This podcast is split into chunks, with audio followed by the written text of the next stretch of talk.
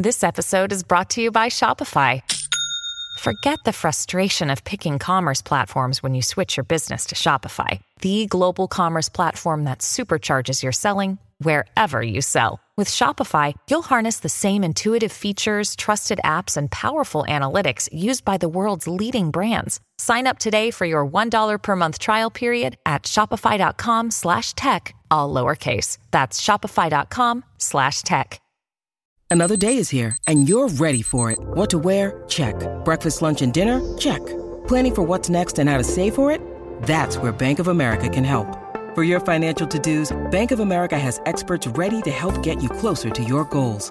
Get started at one of our local financial centers or 24-7 in our mobile banking app. Find a location near you at bankofamerica.com slash talk to us. What would you like the power to do? Mobile banking requires downloading the app and is only available for select devices. Message and data rates may apply. Bank of America and a member FDIC.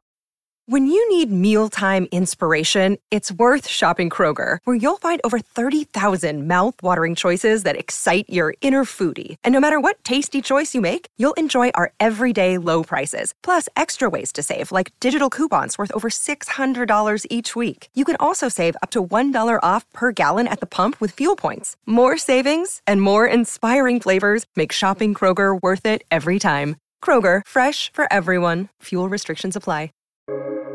Welcome to the New Books Network. Welcome back to the New Books Network. I'm your host, Ruben Neuenheis.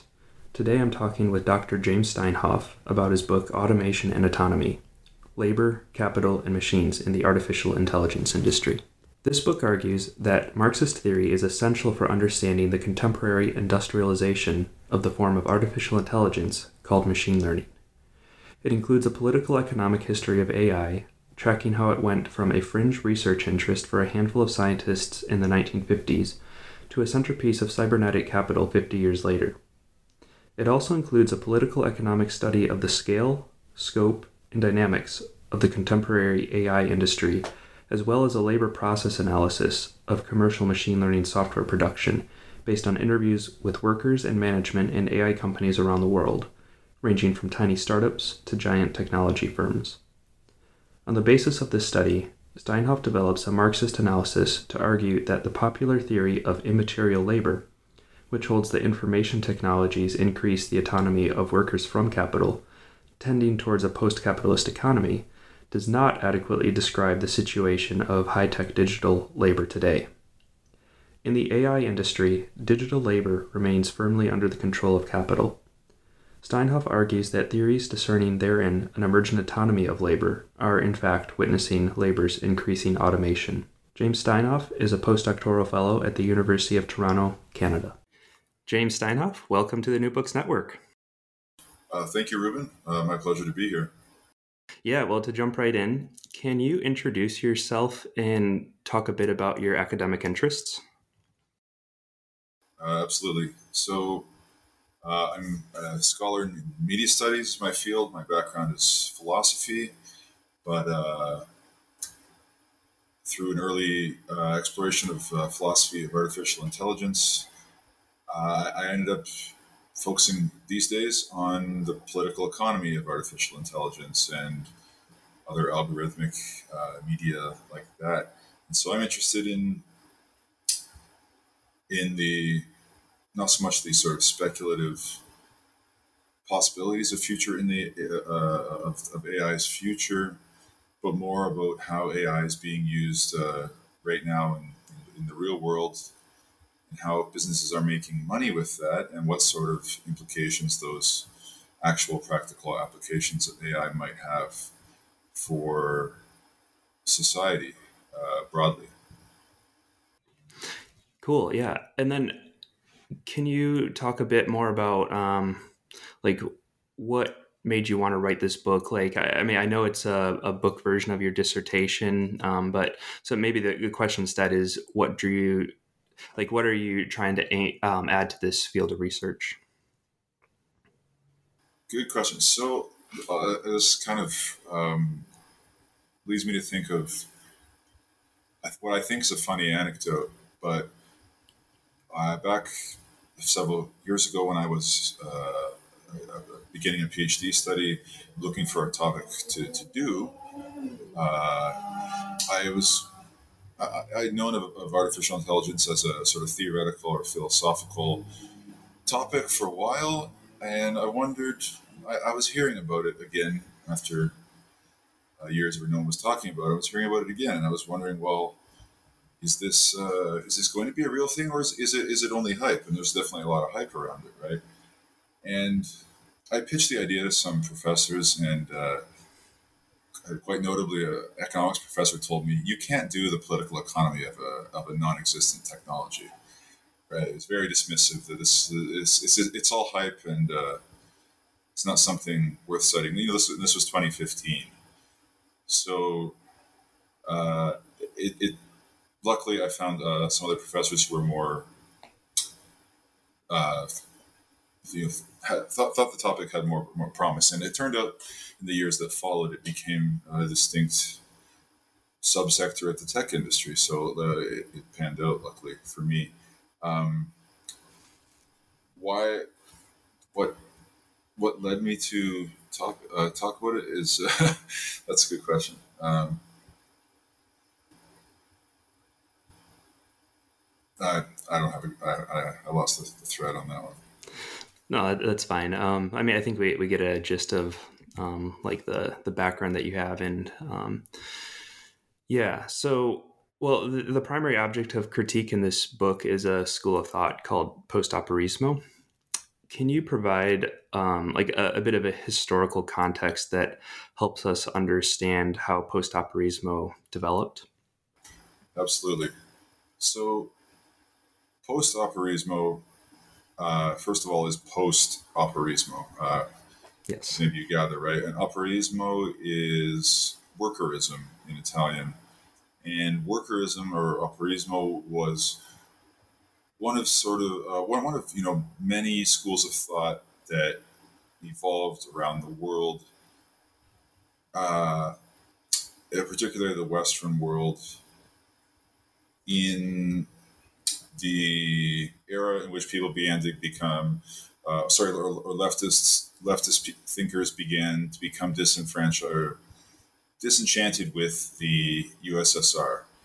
So, if we could call what the USSR's uh, theoreticians were, were, were, calling orthodox Marxism, or what we now call orthodox Marxism, and what was being promulgated in the USSR, uh, was a certain reading of Marx and a certain application of Marx. And uh, as certain realities in the USSR unfolded, uh, many people outside of the USSR became dubious of that certain version and evolved their own new interpretations of Marx and Marxism. And operaismo was one of these, which, which was, you know, centrally, I'm no historian, but centrally, Operaismo wanted to return to the worker as the focus, the, as the, the first stage. Um, quite famously, one of the early Operaismo thinkers, and I can't recall which one, argued that rather than starting with capital as the active force and considering how labor reacts to capital, um, what's needed is to consider labor as the active force and capital reacting to labor. So hence workerism, right? The labor worker is is the primary uh, mover in this relationship. And post-operaismo is what sort of came after operaismo. Some people that were involved with operaismo went on, uh, most notably Antonio Negri, uh, went on to then create post-operaismo by combining some of the ideas of operaismo with post-structuralist thinking uh, more broadly. So, what's the most the most famous example of this are the collaborative works of Antonio Negri and Michael Hardt. Such the the first one of these is the very famous book Empire, which maybe you've encountered at some point from which was published uh, 2000 and post-operaismo was existing in journals prior to that point, but it really manifested into the mass consciousness around 2000. And it fuses the sort of working worker centric perspective with a very, uh, I don't want to say, very 1990s technological optimism, right? Um, you know, it was a great, it was a time of great technological optimism for people of all political stripes. The night, the '90s, right? The internet uh, had opened up, and the possibilities of it seemed endless and and quite democratizing, right? So post-operaismo, my understanding is is takes part in that '90s enthusiasm for new digital technologies, and its central argument, as as I understand it, is that labor infused with new digital technologies um, is what really makes this flip, where labor becomes where it really makes that that ontological switch occur, where labor becomes the primary force and capital becomes secondary. Uh, because they argued that well his, historically technology has been on the side of capital right? it's been used to control workers automate labor processes surveil you know taylorism all these things uh, but the essential argument of post-operaismo is that with, with personal computers digital technology networks this allows for workers to collaborate and uh, augment their own capacities in ways that are not necessarily mediated through capital's management or control mechanisms. And so. And that's uh, kind of what they, they mean by immaterial labor. Is that right? Or how, how does that yeah. tie in? Yeah, so immaterial labor is one of the central con- concepts they use to to think through this emerging situation, and the it's, it's not defined consistently and it's defined differently by different people and differently by the same people in different books it's an evolving concept but but broadly it refers to labor computer mediated labor also although sometimes they also say it refers to kinds of service and care labor that have uh, become more prominent recently you know uh, personal aids or uh, medical. So it's it's quite a broad term, but but fundamentally it's driven by this sense of networked computation, which allows people to not be stuck together in a physical workplace, but labor to occur in dispersed, networked um, scenarios. Does that make sense? Okay. Yeah, yeah, for sure. Um, and I, I want to dig a little bit deeper in your reading of post operaismo theory. You draw out three cyclical stages that help explain the logic of its argument. You talk about human machine hybridization, abstract cooperation, and new autonomy. Could you uh, unpack these concepts for us? I mean, I, I, know you've already touched on that a bit, but just kind of, um, yeah, flesh it out a bit. Yes. So those steps are, are what I what I use to try to reconstruct what I think is going on in the theory of immaterial labor. Try to flesh out what is uh, often written quite poetically in post-operaismo writings, and try to understand what what this theory is actually saying is at hand, or, or how how things work. So yeah, there's I'm saying I'm saying there's three stages. The first being human machine hybridization, where uh, the idea is that in the, the, the era of immaterial labor, labor uh, and, and machines become one, quite literally. They say that rather than machines being a sort of instrument of capital, a weapon used against labor, machines essentially turn uh, against capital in this era and the the major uh, upshot of that is the, the, the, second stage abstract cooperation, which I, I, sort of mentioned earlier, which is this idea that, that workers can uh, you know work together, collaborate uh, without capital's mediating structures, without management, without companies, through digital networks, and this leads to uh, the third of the the steps, which is new autonomy, is new autonomy, which is that by by gradations, this sort of process uh, allows the working class to achieve an autonomy from capital as such. And thereby, at one point, Negri speaks, you know, of like, is this the is this the third industrial revolution or the transition to communism? So they see in this uh, this shift toward computerized labor the germ of some sort of post-capitalist economy, and uh, obviously that hasn't occurred yet. Um, although they might speak of it as if it it has, uh, and presumably they're not predicting that will happen in one fell swoop in the future. So my interpretation is that this has to be a sort of progressive, incremental uh, logic, which they understand as unfolding iteratively over time. Right. Great. Um, now, in order to think about and critique post operaismo, you use a theory influenced by the new reading of Marx and labor process theory. Can you talk about why you choose these strands of Marxist theory and what you gain from using them? Yes. So, post operaismo is uh, typically it conducts analyses on a very high uh, level of abstraction on the epochal level, right? This is the new era.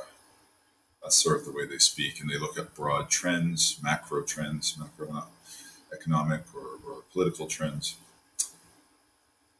And that's that's all good and well, but the question is, do those apply on the micro level as well? And labor process theory is one of my favorite theoretical frameworks and ways of approaching any new topic regarding labor and technology because it's fundamentally about the physical process of produ- production, right? The place where labor meets with materials and makes something. And so, why I found this interesting was post operaismo makes these large claims about immaterial labor and new kinds of work. And I thought, well, could we look at the actual labor process of producing artificial intelligence systems, machine learning models and see whether these high level claims bear out when we look down at the minute level of the labor process and, and how workers are actually interacting with one another, with their, their products, and with uh, management. Um, new reading of Marx is uh, similar to neither of the two of those other two uh, approaches. uh, this, uh, it's maybe good to envision a triangle. Uh, someone needs to make that diagram, actually. Maybe me. But the, the new reading of Marx is focused on what is called the, the, the formal aspect of value. Uh, what they mean by that is sort of the qualitative aspect of value in capitalism. And we think of value conventionally as a quantity, right? It's the what makes up a price or what how much a thing is worth. It has X amount of value expressed in money.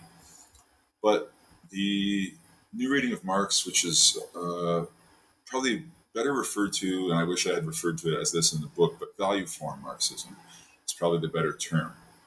New reading of Marx is maybe a subset of value form Marxism, but so be it anyhow, the, the, this perspective looks at the, the form of value, the qualitative aspect of value, meaning how value actually structures social relations or how value manifests in social relations.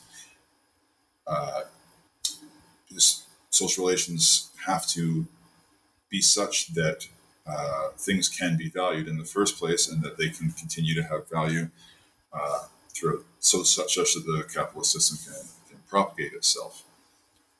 So,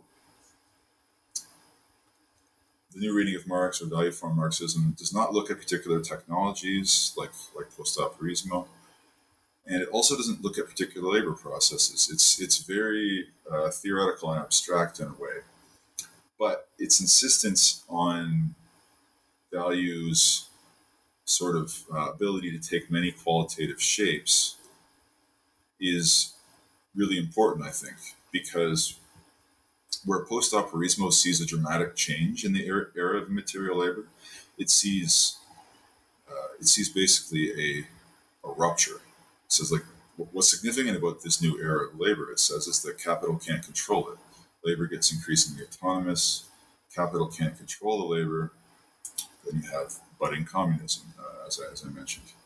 And the reading of Marx says, yeah, you know, there's new technologies and stuff may be happening, but if we look deeper, if we consider how value works, we can see how the same social relations, capitalist social relations, are manifesting in novel situations, which beneath the surface are actually quite the same.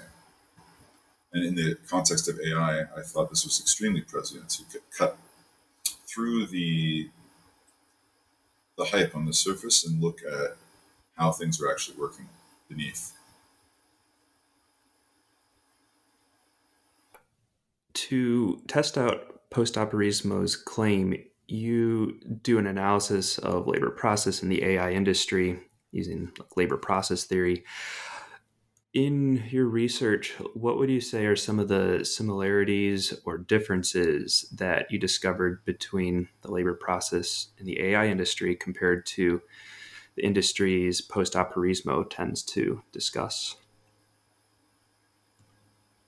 So again, post-operaismo often doesn't do detailed particular studies of labor processes, but one of the things they often are thinking about is software production. And production of AI is is software production, right?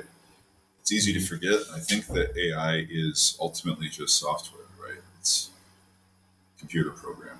It's an algorithm, whatever you want to call it.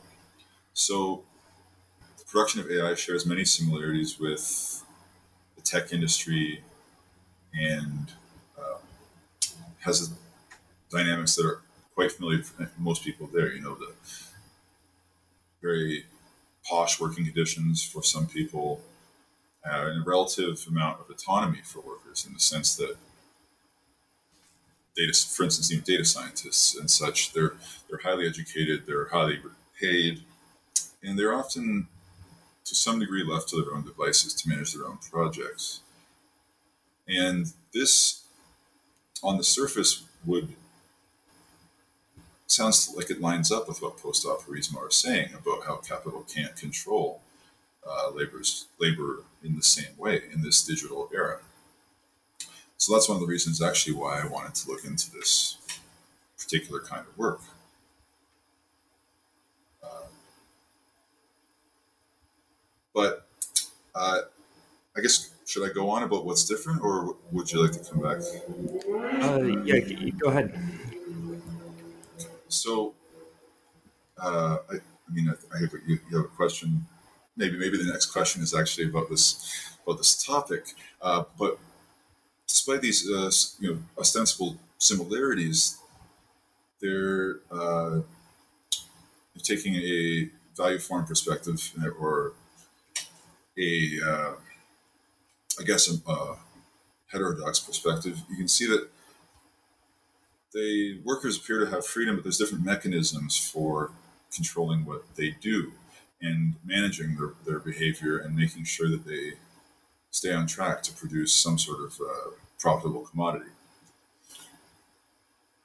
Uh, one of the ones uh, you've mentioned is this thing called empirical control.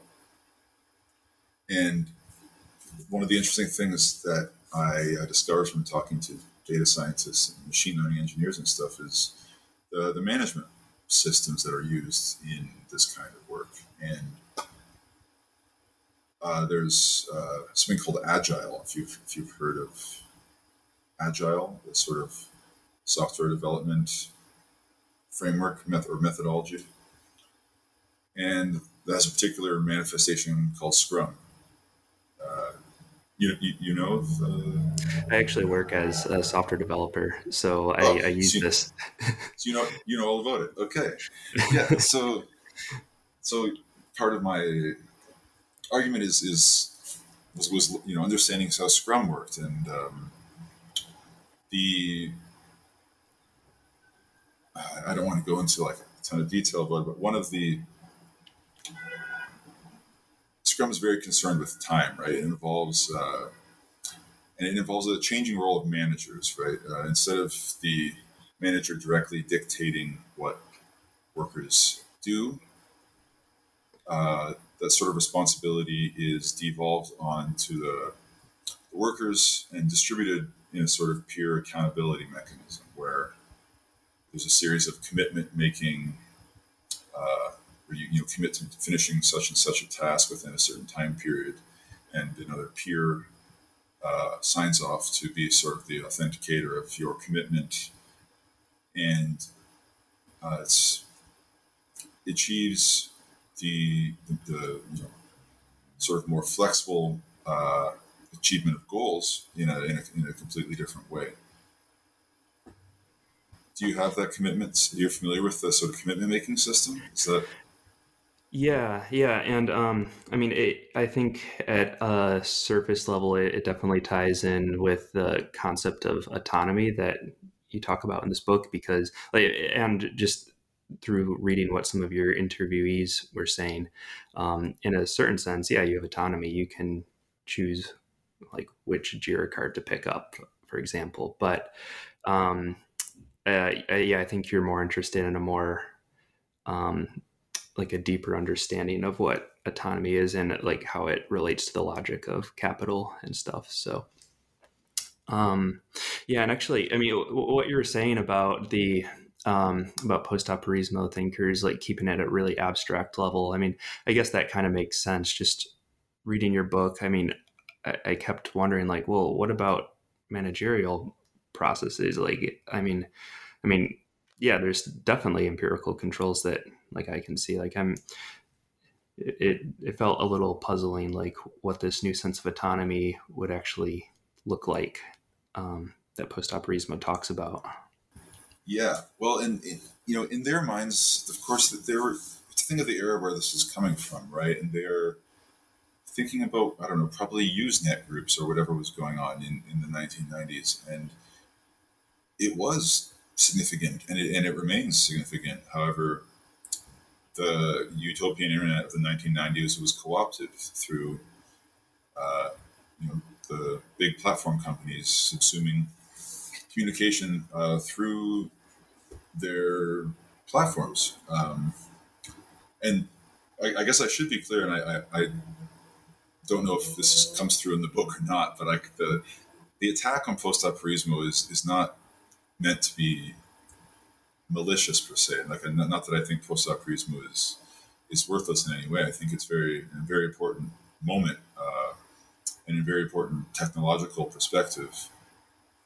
The attention to technology is very valuable in post-operaismo, but I don't think uh, it has kept kept pace uh, mainly with with new developments.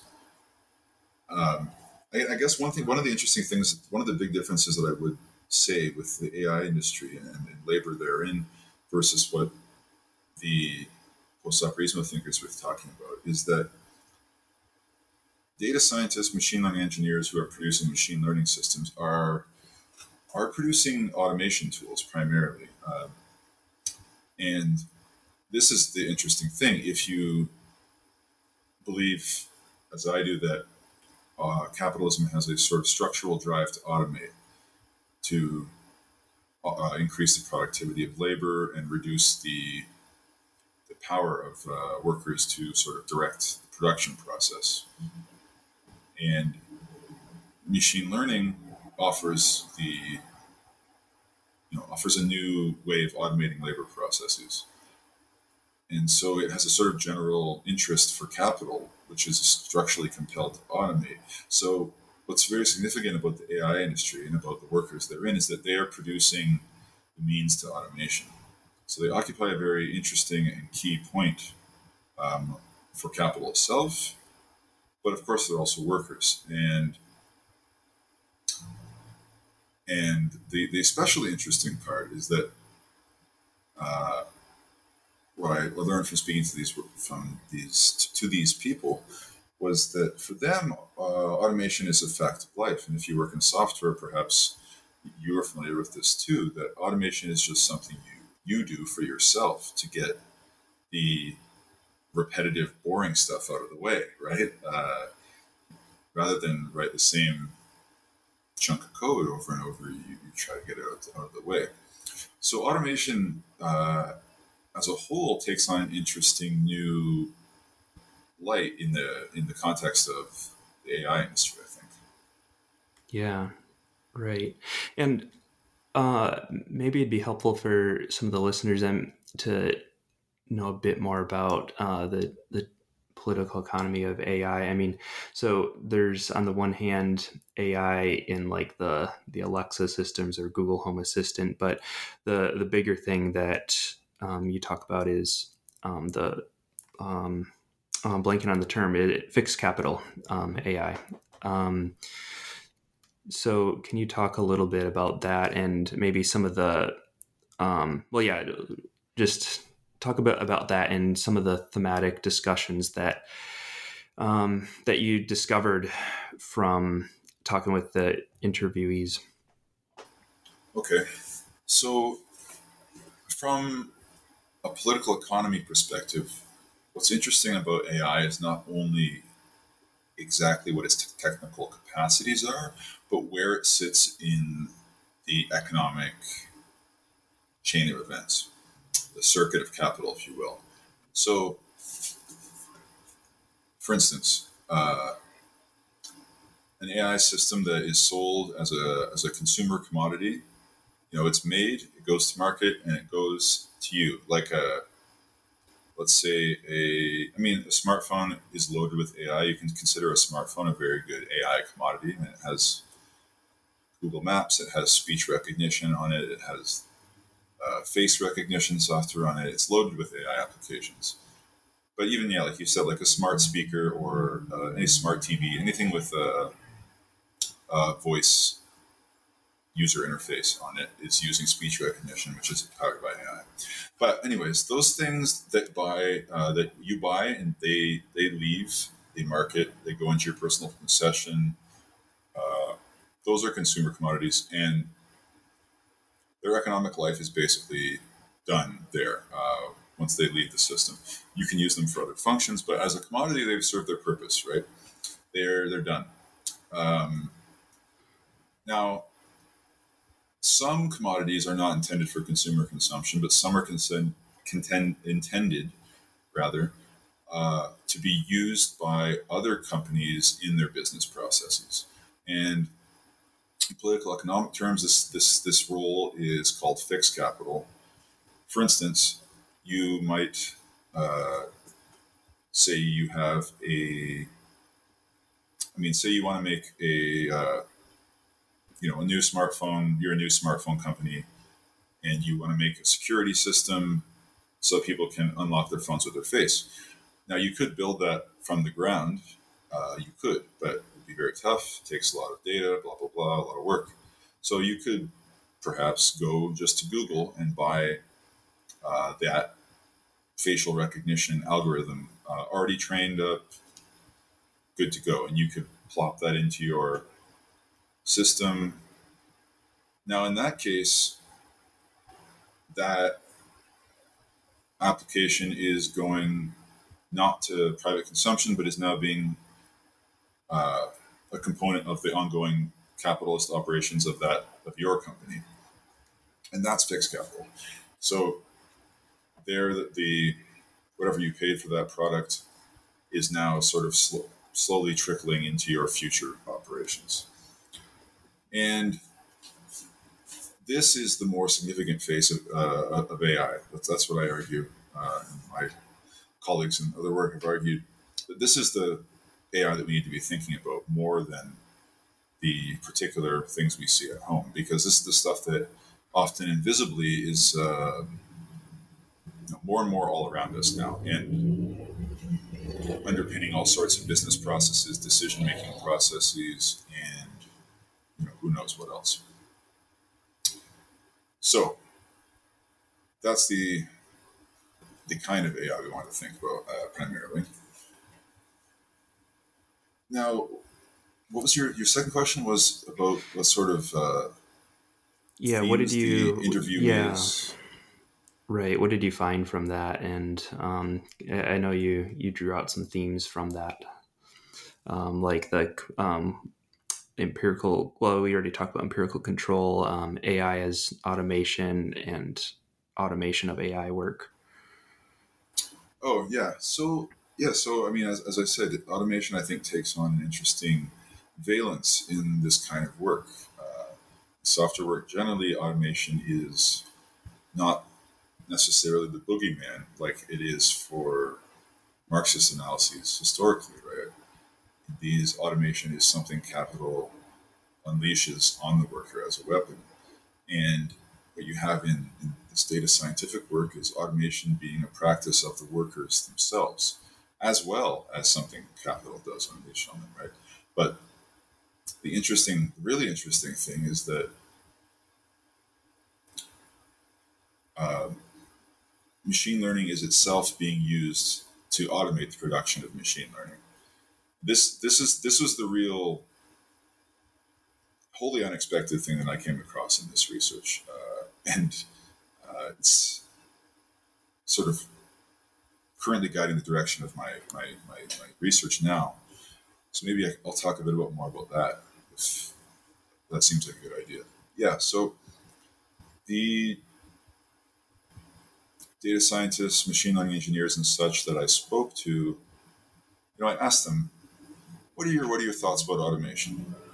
Are you, you know, the the, the automation debate is back since the last, I don't know since five years ago, maybe a bit more, and uh, this is a debate that comes and goes cyclically uh, every couple decades, right?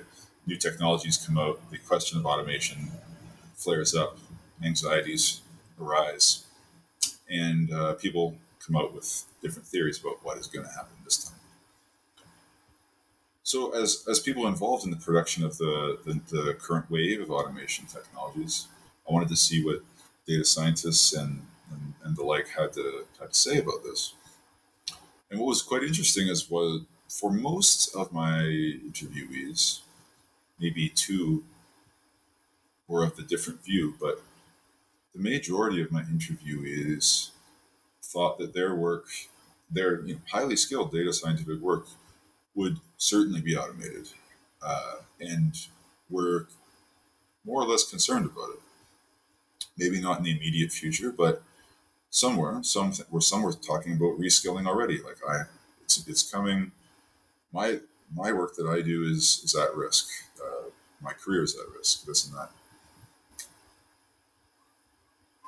And some thought it was, you know, further off in the future, but that certainly any computational work uh, could be, in principle, automated because, you know, what's interesting about computational work, one of the guys told me was, you know, unlike say plumbing, where you have to have to, you know, tactily grasp a ad hoc uh, configuration of pipes and parts and things that's going to be different in every single house you go into.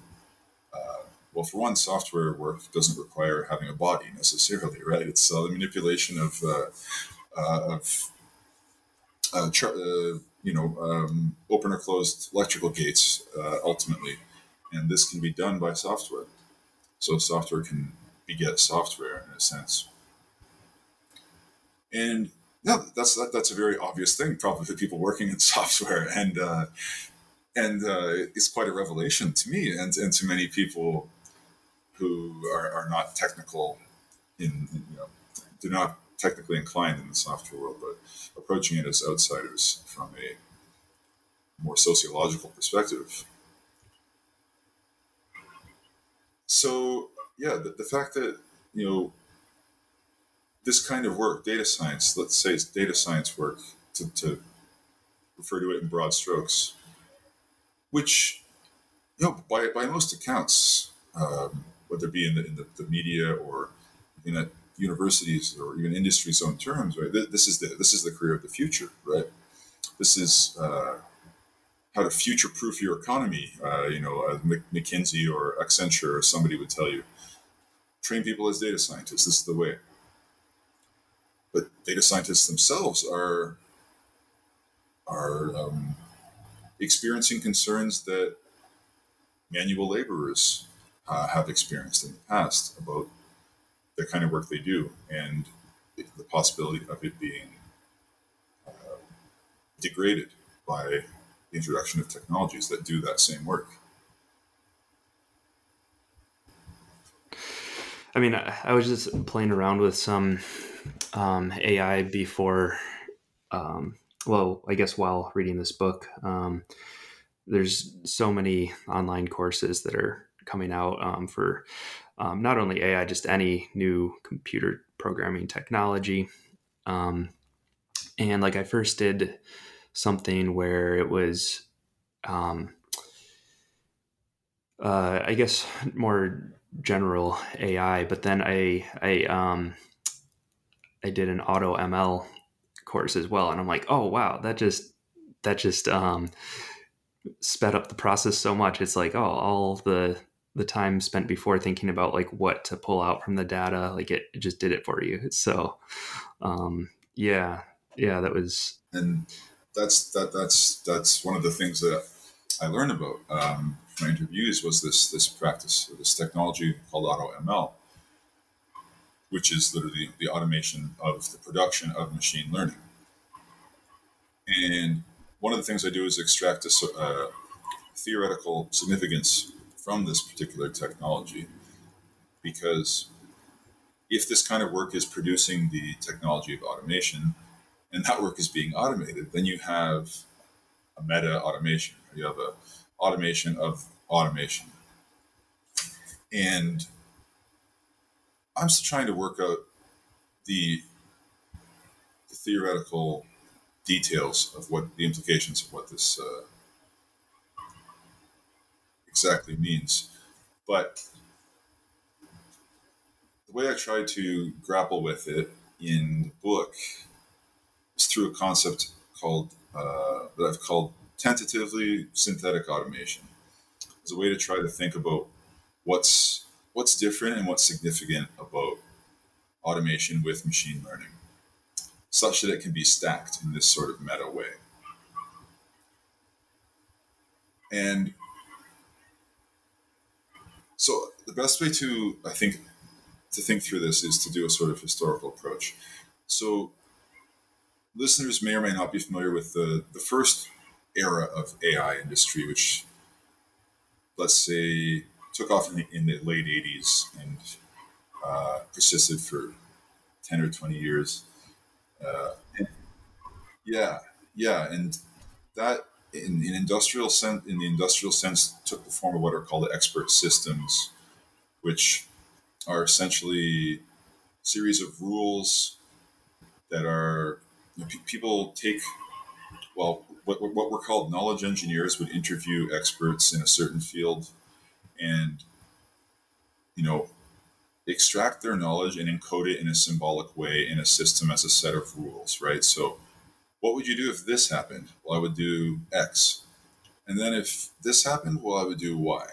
And try to encode this sort of uh, expert knowledge in a system that an unskilled worker could query about a workplace situation and obtain that expert knowledge. But, and, you know, you have a reasoning engine that would have a sort of sense of some sort of logical, symbolic logic system in there, and it would be put onto a, a base of knowledge encoded in a certain way, and you could you could apply it to different contexts, and that was the first sort of commercial application of AI that took off, and it worked in limited contexts. But of course, uh, as you can imagine, you know if you have to hand build these systems, which you did, they were quite labor intensive. And if the domain that you were representing uh, in that encoded knowledge changed at all, it would have to be manually rebuilt, right?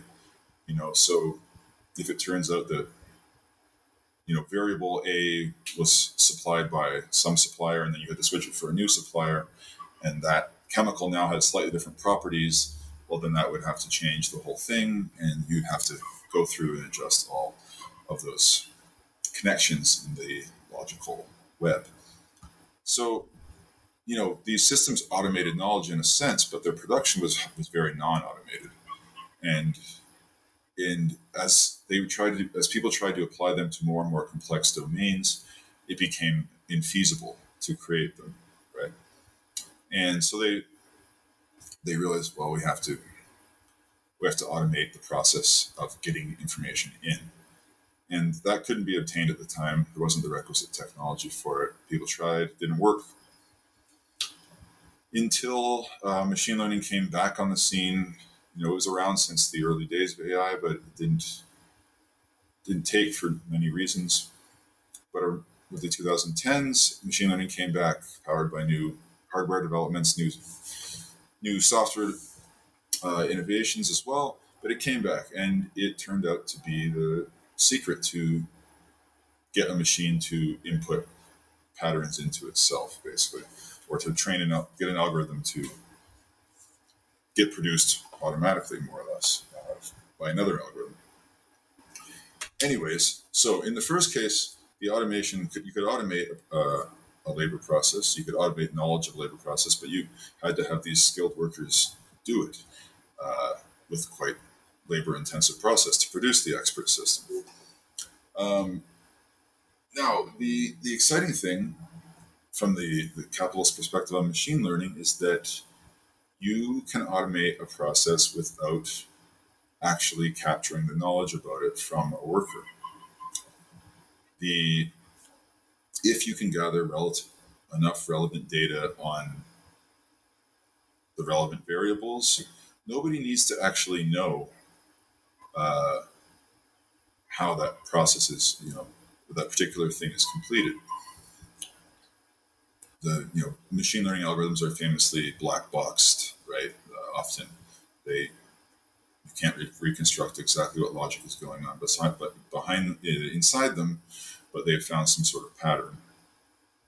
And this is the I, I, I believe this is the, the fundamental basis for the, the capital capital's enthusiasm about machine learning is this prospect of producing an algorithm without knowing precisely how to build that algorithm step by step by step. Mm-hmm. So it's kind of skipping the the Taylorist process of like codifying the the labor process because you're just able to apply and um, recursively get um, the the results that you need to um, automate it. Um, yeah, exactly. Taylorism is the key point there. Thank you for mentioning that. With knowledge engineering, you know, they were in interviewing people and getting it typically in the workplace. Uh, workers were forced to talk to these knowledge engineers. But yes, uh, the other option is literally just to surveil workers and study how they do the work and i.e. Taylorism, motion motion studies, motion time motion studies, etc. Uh, yeah, so I think that's a significant break in terms of uh, uh, machine learning powered automation, and that's why I call it I call it synthetic in that rather than uh, be based on surveillance or like a a copying of an existing process with with uh, machine learning, you can automate in a, in a sort of synthetic way where you can assemble the process with no actual known referent to be comparing it to. Mm-hmm. And it seems like in your book, um, so you're you're primarily drawing on empirical forms of control like Scrum and this synthetic automation as your um, as your means of disagreeing with the new autonomy that post-operaismo um, is saying is happening, will happen in the future. It's a, it's a little ambiguous, um, um, like when exactly that's happening. But um, so, so that's um, now at the end of the, your book, you you argue that a synthesis of new reading of Marx, labor process theory, and post-operaismo is a worthwhile task. Um, well, it's out of the scope of the book. I'm wondering if you could just kind of briefly elaborate on why you think that this synthesis is um, like what you see out of it. Absolutely. Uh, if I could, though, I'd like to go back and just sort of add on to your your previous yeah yeah absolutely you were saying um, because the the takeaway well one of the, the takeaway points that I, I like to I, I, would like to the book to get across is that contra contra to what to post-operaismo's uh, newly autonomous labor, what what I argue based on this this the study of the AI industry is that what we actually see here is is capital's increasing in time from labor. Yeah. Yes. Um, and not the other way around. And that's not just a you know a nice rhetorical reversal, uh, which it is also that I think, uh, but, mm-hmm. but, but, but quite literally, uh, what synthetic automation represents is is a I mean, automation itself is a sort of abstraction, uh, autonomization of the production process from the human labor. And synthetic automation sort of applies that, but to the process of creating the tools of automation itself. So the argument is that capital has to not only automate the primary processes, but the secondary processes as well, by which it achieves automation of the primary processes. So I just wanted to uh, add that yeah, thanks. On. Thanks for that. Um, so about the syntheses of these three different theoretical points of view, well, I mean, why it's valuable is, is because ultimately adhering to points of to, to schools of thought is only useful insofar as they map onto the world and have utility, right? And uh, I'm, I'm not interested in factional factional fighting among different theoretical schools, but rather taking what's what's good from from all of you know what's out there and uh, trying to produce an analysis that is insightful or somehow novel. And so, whatever is good from all these three uh, schools should be added together. And I think, as I briefly said earlier, new reading of Marx focuses on the formal, the qualitative expression of value in different social relations. I think that's highly important to understand how the, value relation persists, even though dramatic changes happen in the technological substratum and, and different aspects of society change, but we're still in a capitalist society. And to the, the, the value form, the new reading of Marx perspective, uh, tries to understand how that's the case and how value has such, such a causal efficacy in the physical world. Labor process theory, as I as I said, I, its its value is simply just zooming in on the micro scale and looking at how uh, how grand theory like Marxist political economy connects to the actual physical processes going on in the micro scale. Connecting those two is very important, right? Uh, I think uh, to stay away from purely existing in the abstract realm and to verify your theory by testing it in the empirical uh, with empirical data. And finally, post-operaismo's great value, of course, is its its sort of technological interest and its its concern that technology might you know might change something important uh, which of course, techno- uh, in in the sort of Marxian sphere, post-operaismo is probably one of the first to engage deeply with computer technologies and network technologies. And even if they did so in, in an often sort of high level way, they they still pointed out, you know, a lot of uh, salient aspects about these technologies. Like it, it is true that network technology has has changed life like significantly, and uh, it would be it would be silly to uh, understate that. So those three aspects can work together, I think, uh, and produce a more comprehensive way of studying the world. Yeah. Well, concluding your book, you consider a few ways that labor might be able to confront AI capital could you talk a little bit about what these are?